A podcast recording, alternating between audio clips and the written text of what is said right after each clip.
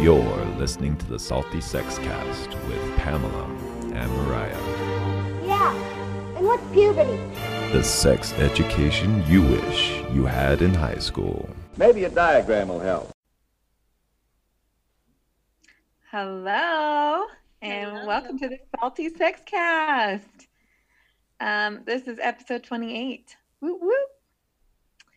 Uh, so Pamela, What? what'd you say?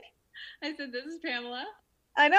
Hi, that's Mariah. Um, how's your week been? Um, my week's been good. Good, Yeah, really good. good. I have a funny story that I'm gonna hurry and quickly jump to because, you know, it's what we like to do at the beginning, right? Yeah. So Abby, our uh, girlfriend, um, was over and she typically sleeps in the middle of the bed. But I was like, I kind of want the middle. I was like, I'll rock, paper, scissor you for it. And she was like, Yeah, I'll scissor you for it. So it was just really funny. Anyway, it was her super clever. That's great. Did But- she win? Yeah. I know. I was like, Okay, you won. Like, I can't even compete with that. So, Right. You, you anyway. win. Oh, excuse me. One moment, please. Closer. Go up to her, please. Okay, thank you. Hmm. Okay, Well, we have a very special guest this week. Um, I'd like to introduce Madison Can Can.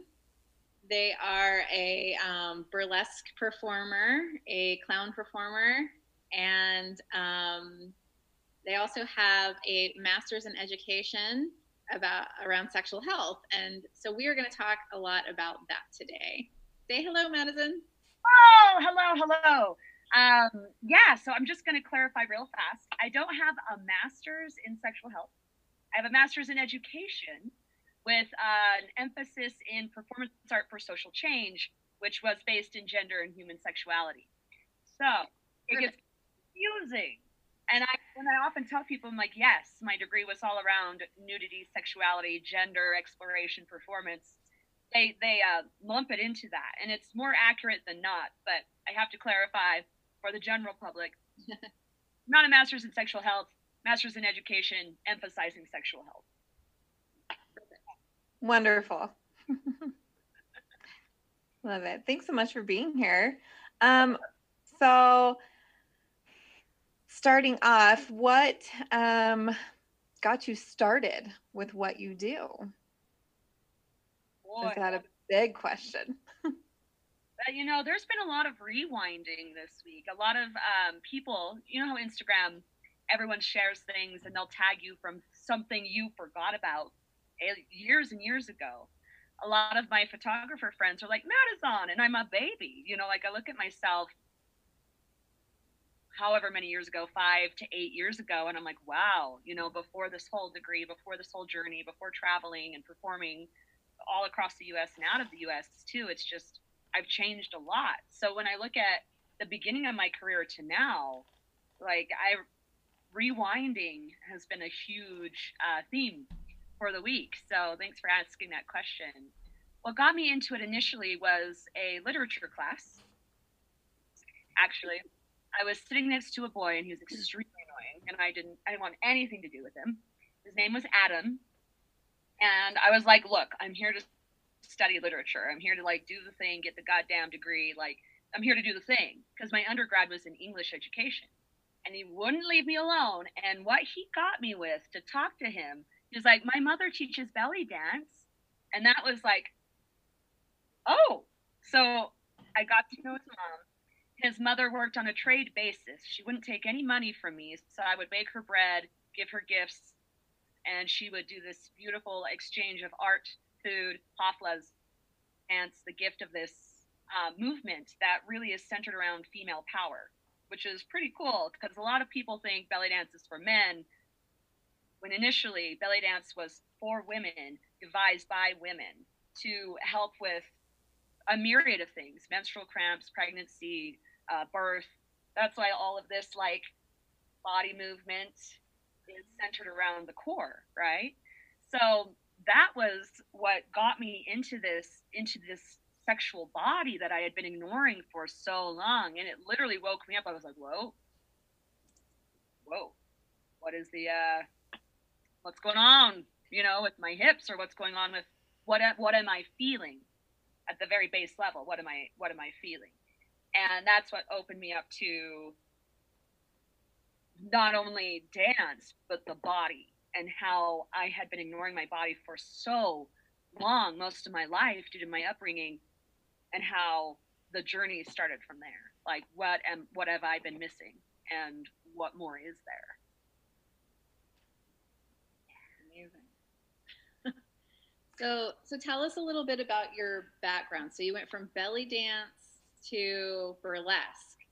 Was that was that a big shift or was that an easy transition?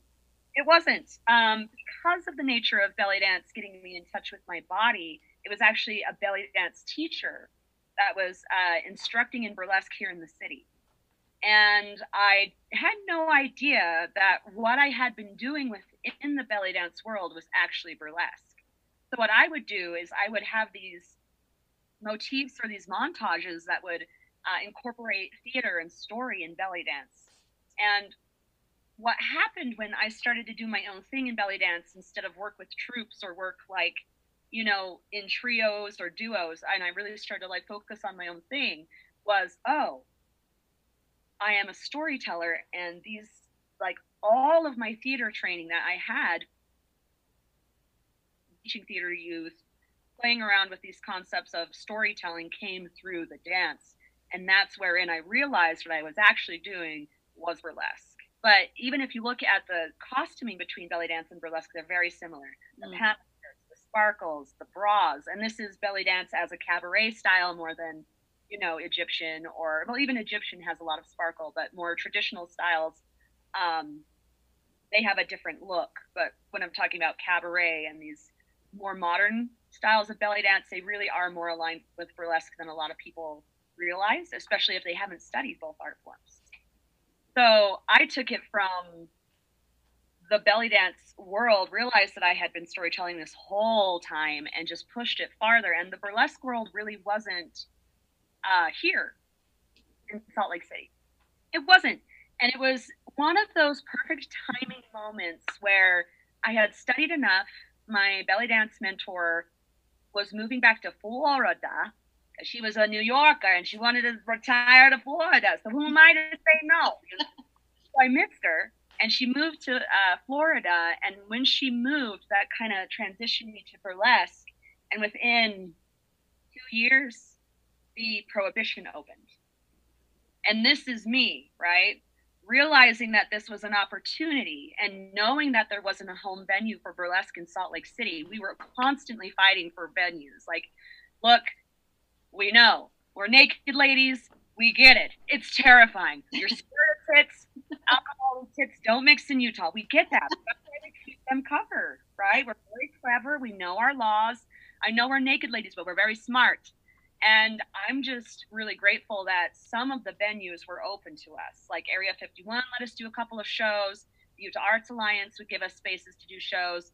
And then, of course, like shitty biker dive bars like Barbary Coast is like, oh, yeah, yeah, fine. Whatever you want to do, whatever you want to do, ladies. Um, and those kinds of things were one-offs right? Not very common at all. And then when the prohibition opened that was our door. And i remember walking in there and i had uh, my burly mama like you know not literally whispering in my ear but i was channeling her. I was like okay time to be like this brawling beauty right now. Okay here we go. And i walked in there you know boobs out and i was in this nice red dress and i was done and i was like you need burlesque here I had no idea what I was doing. I was a fucking baby. I was a fucking idiot too. Like first show that was on that floor was a shit show. It was not good. I was not nearly trained as I needed to be, but it was the gateway, right? The door, and I had to take it. I I couldn't see that floor, see those curtains, and know like what they were doing in that space and not try. So as embarrassing as it was looking back on my baby self, I was like, yeah, you had some serious tits, girl. You you go. You go. that's that's how it began. And burlesque and clowning came together um, mostly by accident, but if you look historically, it makes perfect sense because burlesque is comedy. It revolves around parody and satire, and burla literally means to joke in Italian. I did so, not know that. Yeah, they've always been like this. So burlesque certainly has like this da na na na da da da da. They have a very classy bent to it, of course, but roots are in comedy, satire. Saturday Night Live stole everything from the burlesque and vaudeville halls. Everything. so cool. Yeah. Um. So with your character work and your gender identity, how has that kind of flowed and ebbed into who you are now? It's another big long question. so it's actually again it goes back to who like it's very bizarre. I'm still I'm still tracking my identity as it's evolving. And it's never static. It never stays in one place. It's not like, okay, you are you identify as this and this is what you're going to be for the rest of your life. It's I'm constantly learning, which is why identifying as a non-binary person has been extremely freeing because initially I was just like, I'm gay, I am a lesbian, a lesbian woman, that is who I am, and I don't want to tell anyone. Because I was, you know, I was young. I was so young um, when I realized I was gay that I was like so deep in the closet, still trying to be Mormon, still trying to figure out how to protect myself.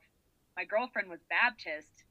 A Baptist and a Mormon, it's like the perfect porno. Jesus Christ. it was a nightmare. We were in Bountiful, Utah. We I was that. Oh, oh yeah. And it was like I couldn't do anything about it. You know, I just knew I loved this woman and I knew that it was a complete accident.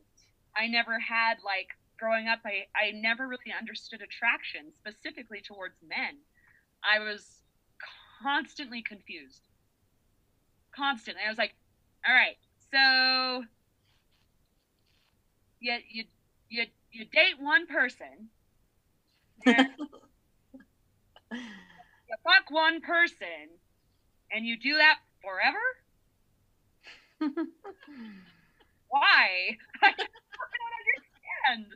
And what ended up happening is I became really like aware of relationships in a sense that were completely non-sexual.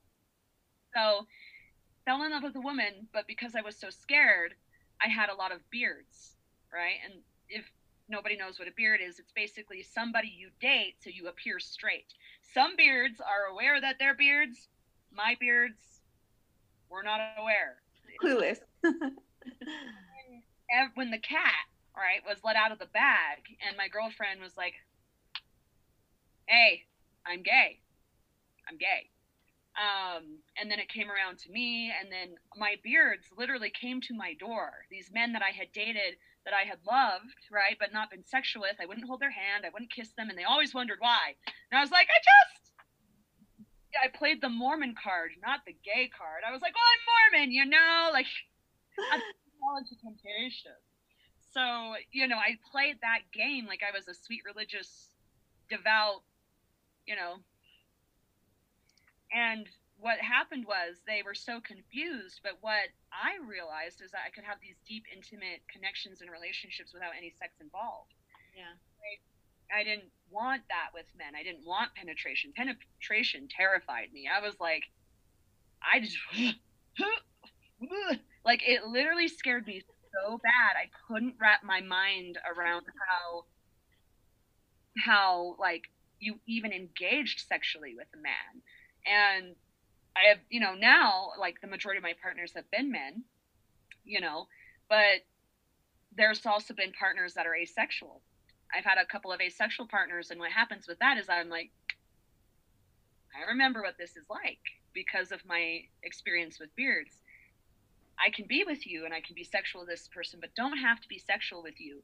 There's a lot of pressure um, on dudes, and being more can use some backups because yeah, I've had a lot of oopsies lately with this quarantine bullshit. Like, I'm, I'm over it. Yeah, I don't. I Um, don't know what happened to my internet. It just completely shut off for no reason. So It's okay. Okay. We still Let's love let you. Madison finish her um there, sorry. Um thought. Yeah. So I'll back up just a little bit, but um, so when I started falling into drag deeper, it connected me back to the body and how it's interpreted and how easy it is to be a man or a woman. Hmm. Like, and not like easy socially, right? We're not talking about socially. I'm just talking about basic physical, visual interpretation, right? Like, I see you as a man, I see you as a woman, and that will make you have an interaction with me that is completely different. And it's crazy. It's crazy. Oh, there he goes again. He'll be back. I'm still here. yeah. I just, Oh. I just, I muted my video in hopes of making the internet faster. Oh, okay, okay. Um, but that the the gender thing within performance, when I realized that I had that capacity, I rewound again. Speaking of rewinding, speaking going back to the beginning and monitoring my relationships, specifically sexual relationships and friendships and beards, and my ability to have non-sexual relationships with men that were so deep and intimate without any penetration whatsoever. And then now, every man that I date, the only men that can be and exist in my sphere right now are queer. If they're if they're straight, they literally don't know what to do with me. And it's one of these things where it's like like I really like yeah, like you got tits and I like you, but there's something going on that's not completely straight. You're you're not the square that they can define. Not at all. And it confuses them. And I Yeah. actually have to tell them, I'm like, okay, imagine.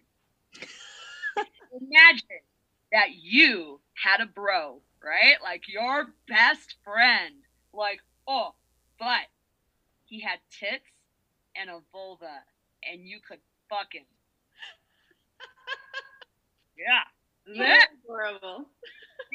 and play pool and shit and all the stupid things that men laugh at and tease tease me. You can like give me shit and I'll throw it back in your face.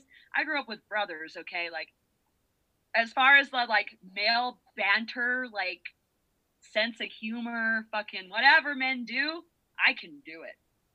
Done it my whole life and it just it confuses them. So I'm like, just imagine that I'm a bro with boobs if you want to fuck me, we can talk about it. If you don't, don't worry about it. But if you want that, just ask me and we'll see where we're at. A lot of them can't. They're like, I just, I just, I, I don't even know. I don't even know what to do with you. I'm like, that's okay. That's- How do you Uh, feel like? Sorry, I don't mean to interrupt your story at all. Finish. I was just saying, like, and that's what's really funny right now is in the dating scene and in my romantic life, all the men have to be clear. They just have to be clear. That's what I was gonna say. Have you um maybe gone back in like some of those interactions or beards or anything and have any type of friendship or relationship and said, Hey, now that you know other things and scope of life has changed and other experiences, like did you feel like you had that profound um what's the word I'm looking for? I can't think again. Um I don't want to say interaction, not imprint, something, something, just an effect that someone has on you to help you like eyes open a little bit better. I'm sorry, I did such a shitty job explaining that. No, I'm, I'm going to try to clarify for my for myself so I can answer you. Are you asking like have have my beards who I still interact with and still talk to? In fact, I have a very good relationship with most of them. It is. I like have they had their eyes opened since knowing that I'm this age of 15? Like, is it like they have an eye opening or have I had an eye opening towards my beards? Have like they learned something new, you know, that isn't just this black and white kind of and a positive experience instead of more of like a retreat and I don't I can't define this, I'm gonna run away. Kind of more like, you know, I see life in a different way now. And like, I appreciate that. Like an epiphany. Thank Yeah. Definitely. It takes time though. It's not immediate, you know, like especially in high school. Which Mhm. I interact with, you know, like I'm it's one of those things where it's like it, it yeah, they they they have these moments of like, oh, aha, you know, but not all of them you know, I can interact with them and I can be their friends, but not all of them like completely understand. You know? Like they they have like they have like these moments of like, oh, like I'm a little bit gay. You know? And some of them are okay with that. Some of them are like, oh yeah, I already knew that. And some of them are like, that's fine that you're that way and I, I can see I can see you now. But I'm not I'm not really okay with having that much of a mirror towards my inner self. You know, specifically around like the nature of again, me and me and penetration, whatever it is, like just gonna get raw and real, you know? Like plenty of men want me to penetrate them these days, and I'm about it. Like this is what I'm sought after for. This is like what my relationships are based around is this nature of equality. And I keep having these conversations with people. I'm like, there is like no greater way to understand the vulva than allowing yourself to be penetrated. And it's not only just a sexual thing, like it's a physical health thing. I read a lot of books on anal. Yes, I do. Very seriously, you know, like it's this this study and I take notes and I like do self-study and then with my partners I'm like, "Okay, like let's figure out what this is all about and how this can like help your mental, emotional, physical health. Like why do you want this psychologically? Like how do we not only like disconnect it from the gay taboo, but figure out why the gay taboo is even a problem in the first place. You know, both of my straight partners have wanted me to, to penetrate them, and um, when I like after I I gave them that experience, they became so much better at giving anal sex. Yeah. Yeah. Amazing. Just like the understanding the anatomy and how it all feels and and all of that. It's ten times more enjoyable now. totally, because it's something that they, it's the equality again, right? That nature of understanding what it's like to be in a physical body and have your physical body invaded. Yeah. whether it's like an invitation or not, like what does that actually feel like to be inside another person?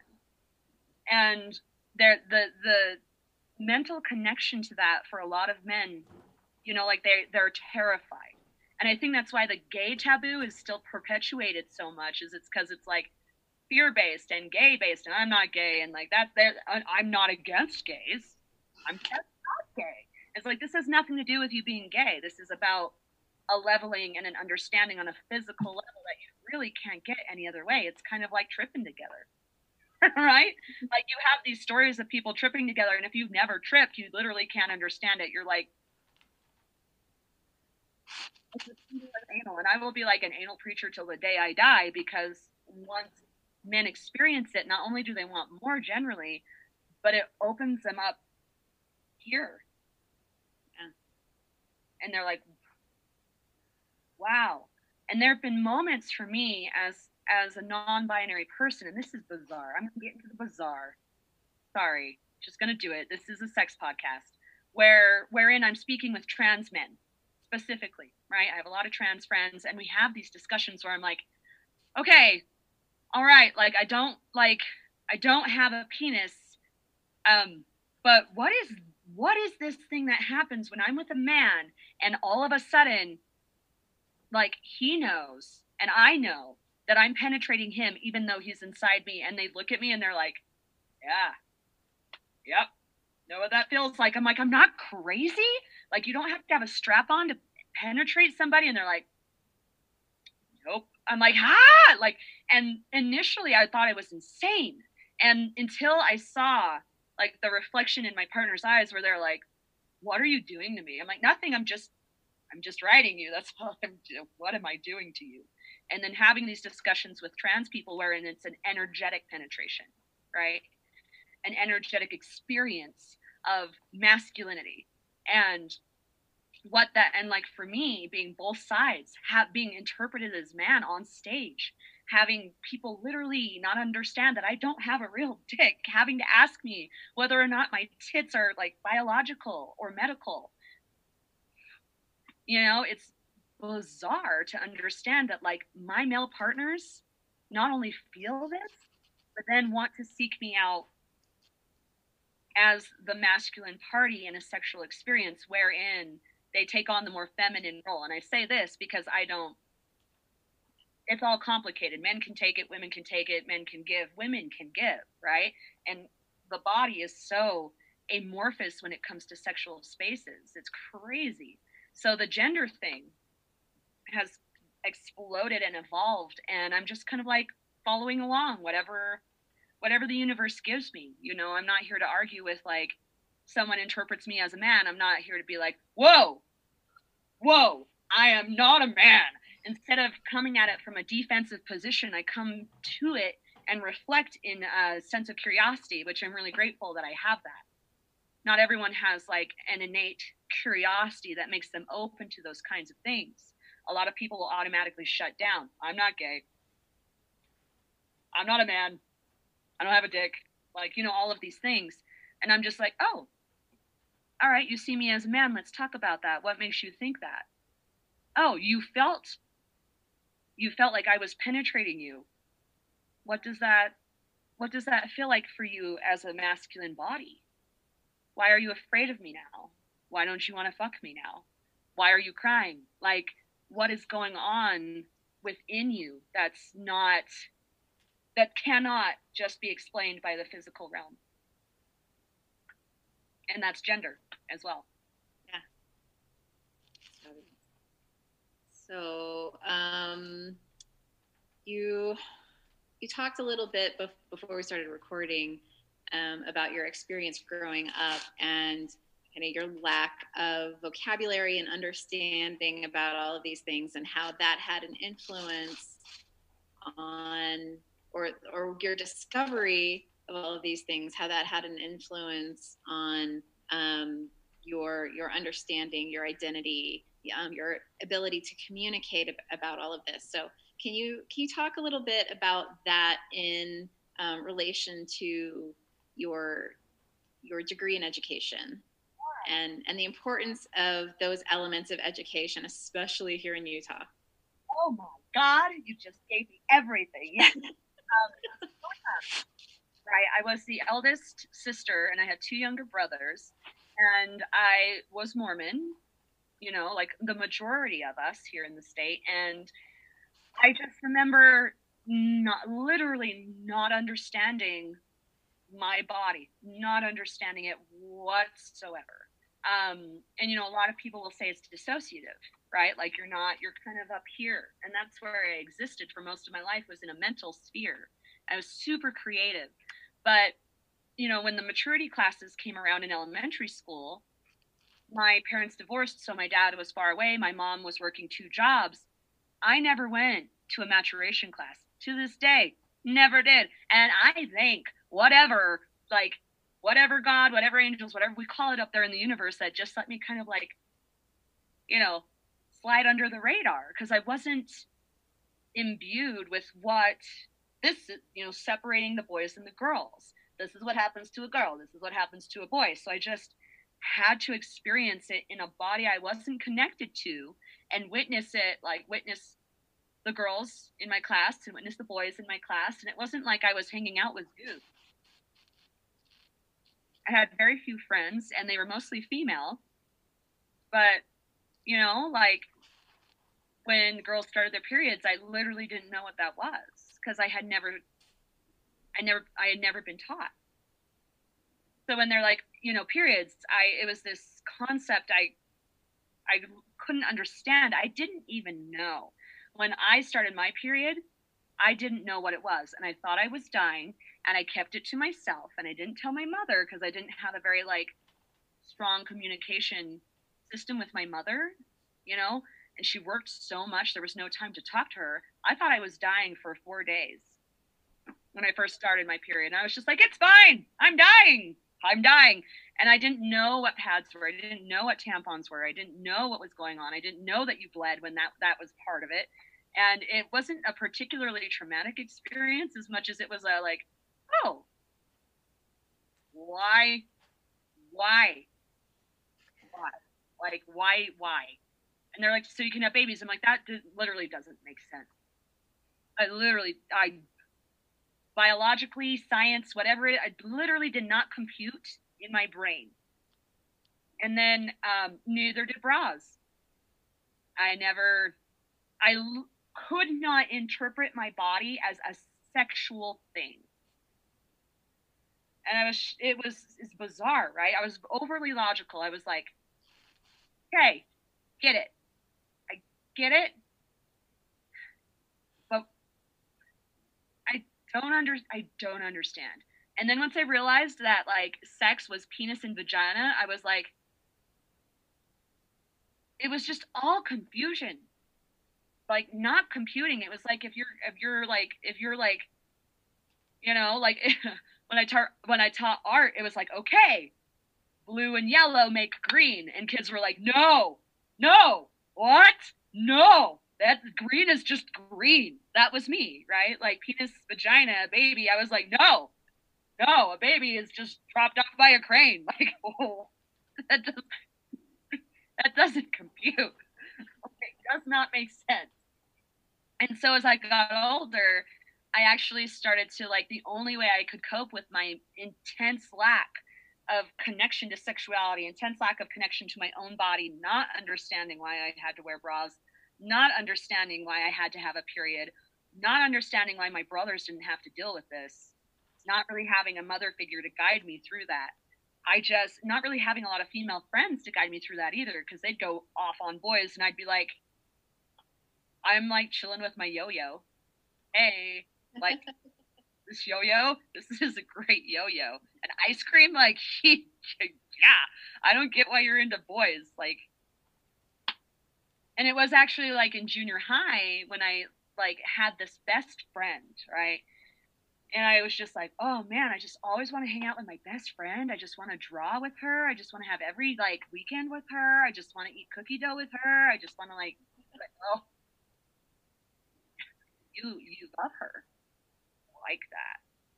But that took another what another four years to realize that I was actually attracted to my best friend, not just as a friend, but as as a love interest. And so, How old were you at that point? Hmm? How old were you at that point? I the first time I had like an attraction towards uh, anybody, I was 14 of any kind that I and I didn't even recognize it as attraction, you know. Um, but that was that was the first time, and boys were just bros. And I always wanted to be like the class clown, and all the class clowns were dudes, Boys. bro, Mhm. boys. Like ladies, girls literally couldn't be a class clown. Like I never saw people like interact with girls as if they were funny. You know, or if they were funny, they were usually made fun of for like being stupid, not clever, not naughty, not like sub- like not like sliding these like quick remarks to the teacher or being like mischievous, you know, like that was always like, oh, she's really dumb, so we'll laugh at her because she's dumb, not because she has some sort of like, you know, like with class clowns as boys, they do they, oh, that boys will be boys kind of mentality, and girls like were only laughed at when they were stupid, and this is kind of like, I always wanted to be on the boys' side where I'm like, all right, like I can be quick witted, I can say like like things and I always wanted. So with boys, I wanted to be them. I wanted to hang out with them. I, so I like started to like play Yu-Gi-Oh. You know, like the card game. But that was like where I got my masculine fulfilled, right? So like in junior high, 14, when I started falling in love with this girl, I also started just hanging out with boys all the time. She was my best friend, but I hung out with boys, playing card games. And then we switched from Yu-Gi-Oh to poker. Oh, I won all the stickers. Oh. And then uh and then the what hap- what happened and what helped me like deal with my sexuality was like as I got older, I started to write about it. And in college, I wrote a play about like the nature of Utah sex education, right? And I wrote a boy character was me, right? Before I was non binary, before I understood any of this about myself, I wrote myself as a boy going through a maturation class that I never experienced as in a play. And it got read in, at the end of the semester by all of these actors in the ATP program, the actor training program, and people were laughing so hard, so hard during my play. And I remember those moments of like comedy and of like being validated in the confusion and being validated in the like just hilarity, the ridiculous like nature of sexuality is just like a concept. And I was like, oh, this is this is my work this is where it's at. Not only am I a class clown, not only am I smart, not only are people validating me, laughing at me, seeing me as intelligent, but it's working. It's working. And I can play in this world for the rest of my life. And that was like the first moment where I was like, there's something to this. I'm not the only one missing like pieces of understanding. I'm not the only one who feels confused. I'm not the only one who sees masculine and feminine as these concepts that are completely constructed and hilarious. Hilarious. so that play changed my life. Tell me about all of the holes that you see in the sexual education system here in Utah. Many. Um, I feel like whew, I feel like there's not a lot of honesty honestly. And that's not honesty honestly. That's that's not the teacher's fault necessarily. It's almost like there's a gag order right? Specifically on health teachers. There's a lot of fear um in the nature of like discussion around sexuality period. And it's not just like it's not just the physical. Like we can get into biology we can get into physicality but this is antiquated. This is like using textbooks from the 70s, which is still common practice in America, right? This is the way that we approach sexual education is is equivalent to having a diagnosis on a computer and pushing buttons in order to get it to behave the way you want it to behave. Turn it off, turn it back on. Oh, if you type A, A will show up on the screen. If you do Control Alt Delete, it'll erase this thing. We treat sexual education as if it's a program of specific things that you input and then you'll have an output. Humans do not work like that. So if you're giving them information, they are not processing all of the pieces of that information. It's not like condom, banana, fuck, don't have babies. There's a whole entire spectrum of attraction, understanding gender, um, the the like the whole entire process of orgasm that's ignored, and the fact and that's it's cruelty, honestly. If we believe that if we tell people, oh yeah, if you just prepare these things and do these things, you'll be safe. No, not to mention STIs, STDs, and like concepts of relationship outside of the binary or marriage norm, right? Or polyamory, for Christ's sake. Or how do you go about discussing um, queer attraction with your girlfriend if you're a guy? Or how do you go about discussing your desires for certain um, elements within your sexual relationship or kinks. All of these things exist within a young adult sphere.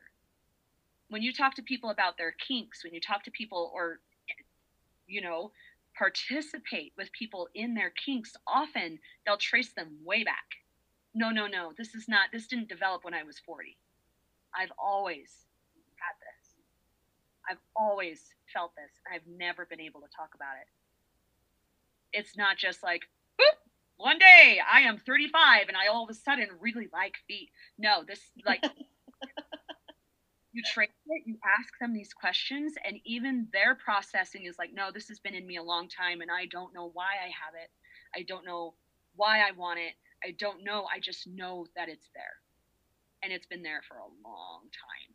So we're missing gender, orgasm, kinks, relationship dynamics that are outside of marriage, like critical, critical pieces of like human connection, interaction, and sex. Like it's not just it cannot just be biological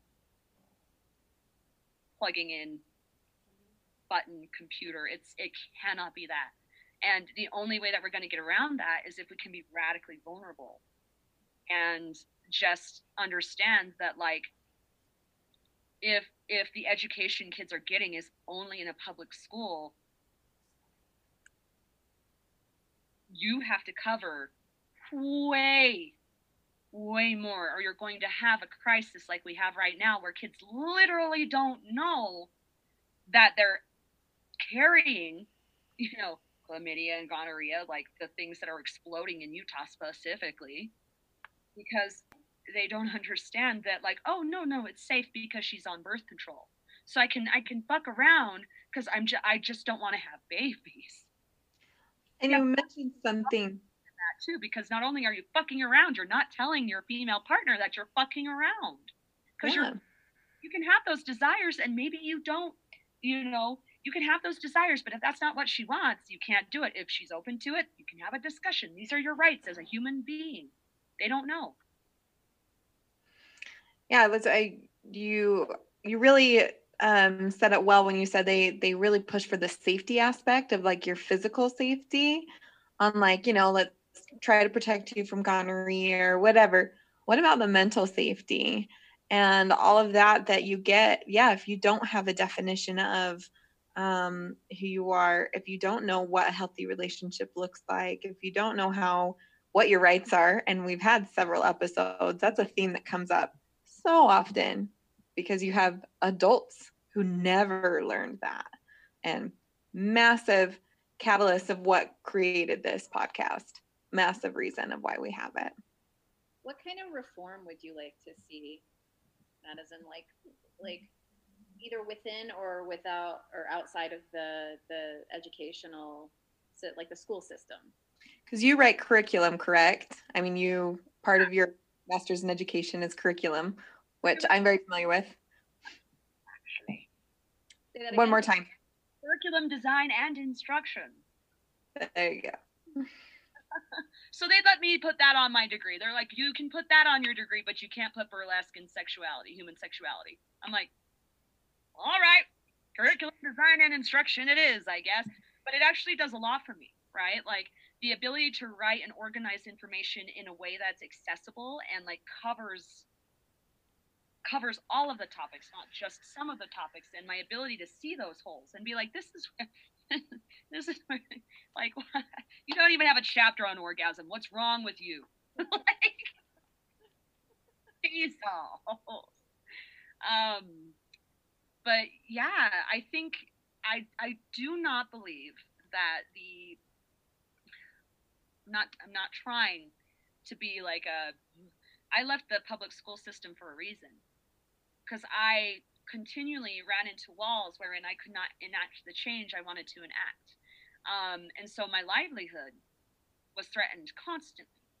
My ability to pay my bills was threatened constantly and to live in a constant state of fear is detrimental to any kind of like you know bolstering of my purpose.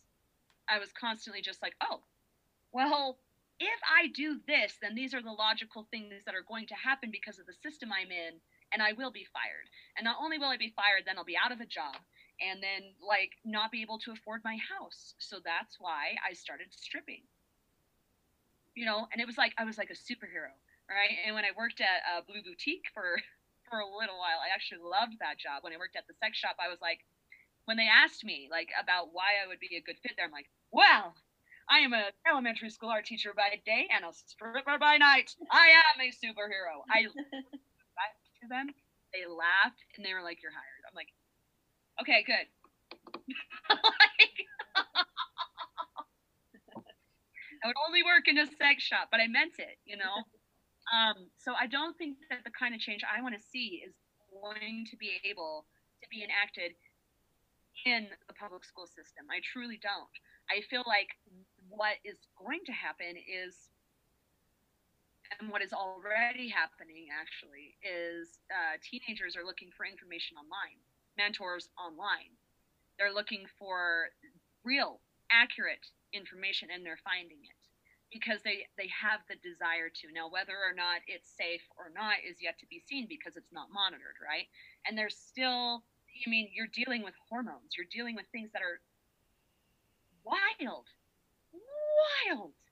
And they you know we can be there as much as we want but they're going to do what they're going to do regardless and it's just I don't I don't have the answer, but I do not think that we can get where we want to be in the public school system. I think we're going to have to have parents become more involved.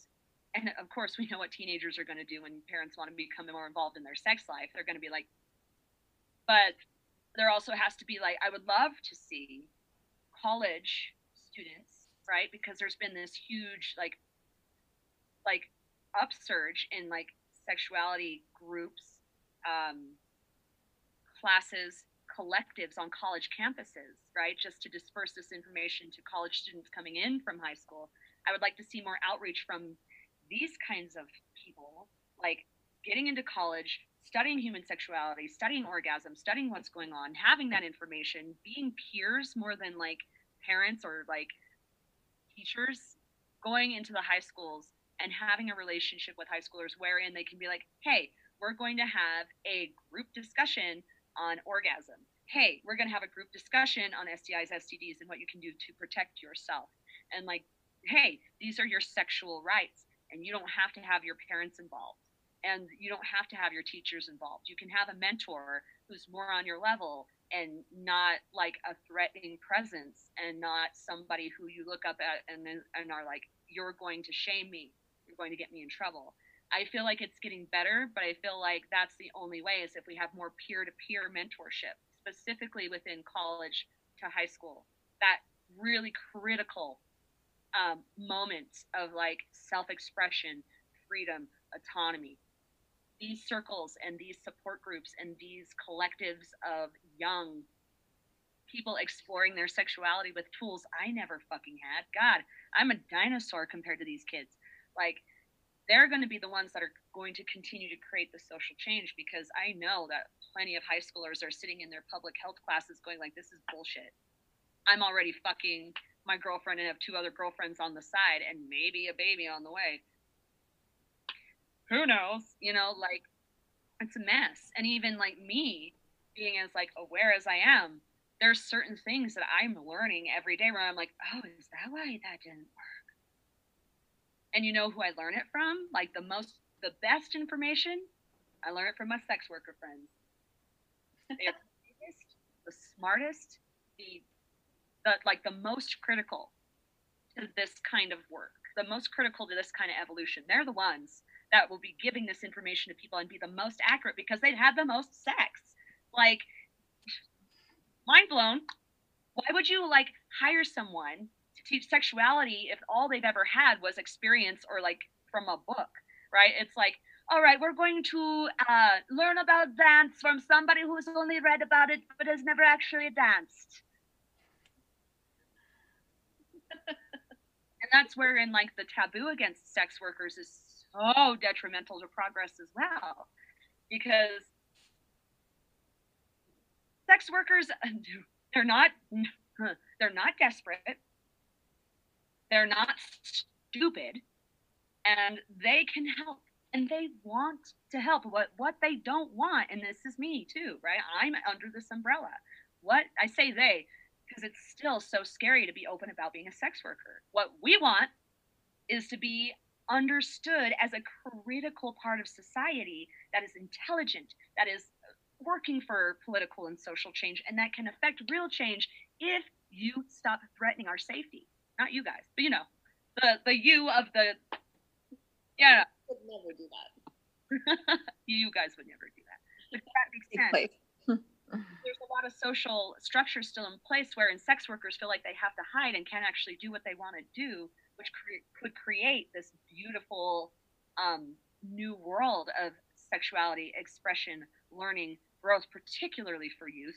But we're threatened. So, um, are there any websites out there currently that are reliable? They have reliable information about sex, um, but they're also made to be appealing to young people? Mm, that's a good question. I don't know.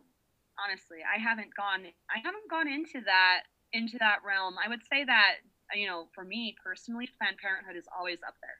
Always. Yeah, Planned Parenthood is a great, yeah, great source of information. I was just thinking like it would be so fantastic if there was a website um, built for like high school kids and college kids, but it was um, just you know interviews with sex workers, like sex education brought to you by the experts. yeah, and it's just the no bullshit guide. You know, we're not gonna we're gonna tell you the truth, and yes, this will happen, or yes, this can happen, and this is what it's like, and you know, you don't have to completely pull it the emotion out of it and the you know, here's just the very physiological response to this. It's no, that's not what sexuality is at all. It's not just this one thing. Um, no, I've I've played around with that idea, Pamela. I was like, you know, I'm gonna make a website. I'm totally gonna do this. It's gonna be about education. Um, so my next project was a podcast because I don't have the energy and the resources to make that happen, but it would be something I would love to do. Um, you know after school is done and and uh, for myself and to kind of get that credibility behind before i could but i think that's i think it's so necessary i love that you know and i feel like that's a huge gap right where wherein I, I love that idea so much but like that's the one thing right like who's going to organize the information who's going to run the website what kind of like what kind of person is going to dedicate that amount of time to this? And for me as an educator right now like I would love to do that. I I love that idea, but my calling right now is specifically like it's on a different trajectory, right? And I like I feel like that's wherein we as a collective like human race who didn't have this, who wants to see this for these youth, to be like, all right, who's the expert in this? Let's bring you on, let's bring you on, let's bring you on and really create a collective of experts specifically sex workers. I, you know, or people who are actively practicing polyamory, or people who are actively like working in a strip club or in like uh, like sex work, period, or like what kind of avenues, um, or like you know, could, like how do you organize a peer-to-peer group? Yeah. Uh, you know, what kinds of questions can you have in these groups? And I've done this with um, my my peers, right? I I was I want to see I want to see youth be empowered to do this around their sexuality and actually actively using the words because that's wherein their power lies, right? At the beginning of 2019, I was like, I have one resolution. One resolution. And that resolution is to talk about sex once a day with a stranger, with somebody know. I am going to talk about sex once a day. And I actually because I worked at the Urban Arts Gallery, I actually started to have like talks about sex with random strangers I had never met. And I was like, it's working. So from 2019 to 2020, I was about 85%. You know, like I had talked about like sex about 85% of the year once a day. And that completely revolutionized how I approached my own sexuality, how I interacted with my relationships, how I verbalized what I wanted from my relationships, it took the shame like right out of my body because I was like, I can do this. I can, I'm fucking doing this. Wow. And I want youth to have the same kind of empowerment right out of the gate. Like, it's it's as funny, but as like you know, like let's say penis, penis. You know what I mean? Like there's uh, there is power in having control over those words having the ability to say these words in front of other people, specifically your peers, specifically um, the mirroring effect that happens with humans, wherein you're like, I don't know, I've never, I don't know if I've had an orgasm in a circle of people around you being like, me too. Right? Like the and youth feel these things and they and instead of like getting it out of their bodies, they interpret it as something they have to hold in and be ashamed about. And then they're like then they become just like and I don't want to say this, it's not really a great word, but like they become dysfunctional. They're not allowed to access the language wherein they're like, hey, love, husband, wife, girlfriend, boyfriend, partner, person, whatever you are to me, playmate, I haven't orgasmed and I really want an orgasm. Could you please do these specific things for me so I can orgasm? Because that's what I really want tonight. Or I really don't want an orgasm, but I would love to facilitate what you want. Like the power in that. If you start it like with youth, like being like, you're active anyway, you're sexually active, like, how can I give you the tools that will develop you into a human that has power, control, and access as opposed to fear, shame, and guilt. Love that. um, so do you want to be on the podcast every night? Because this is great. I love it. I love the content you're giving us. I mean, a lot of great things. And I love that you're local. This is a local resource we're going to tap into. Um, but I think, I mean, you answered a lot of my questions that I had. Um, I know a lot of things have changed probably for you as a performer because of COVID. Um, but kind of tell us what that looks like right now. How can people support you? Where can we go see you online or face to face? I'd love to hear some of that. Yeah, thank you for that. Uh, yeah, COVID 19 has certainly changed the nature of my uh, work and performance, but I'm all over um, online. I have so many connections out of state that often throughout this apocalypse, I've been in three different states at once because of videos that are shared online. I'm going to be in a bunch of fundraisers coming up soon. I was just in Prohibition's online show for Saturday. It just debuted. Um, if you follow me on Facebook or Instagram, I'm always posting the videos that I'm in. I'm always like, I'm like sharing my Venmo like crazy so you can tip me that way. I also have started working out. Uh, I, I started selling my pasties, selling my wares. I call them tit stickers. My stickers have been literally feeding me. And then I also work and treat shibari ropes and dye shibari ropes. And I just worked out a set of bi flag shibari ropes for a dear friend who's bisexual. And I'm working on some pansexual ropes and some rainbow pride flag ropes. And buy those for me. I also uh, do gender counseling. Again, you know, there's no, I don't have certifications. This isn't something I am personally certified in. It's just something that I've done for a long time. So if you need, like, if you have a youth that needs gender counseling, I am here for that. I also do couples counseling. I do queer counseling, and people keep coming to me for this kind of thing. And I just, again, I'm not, a, I'm not a psychologist.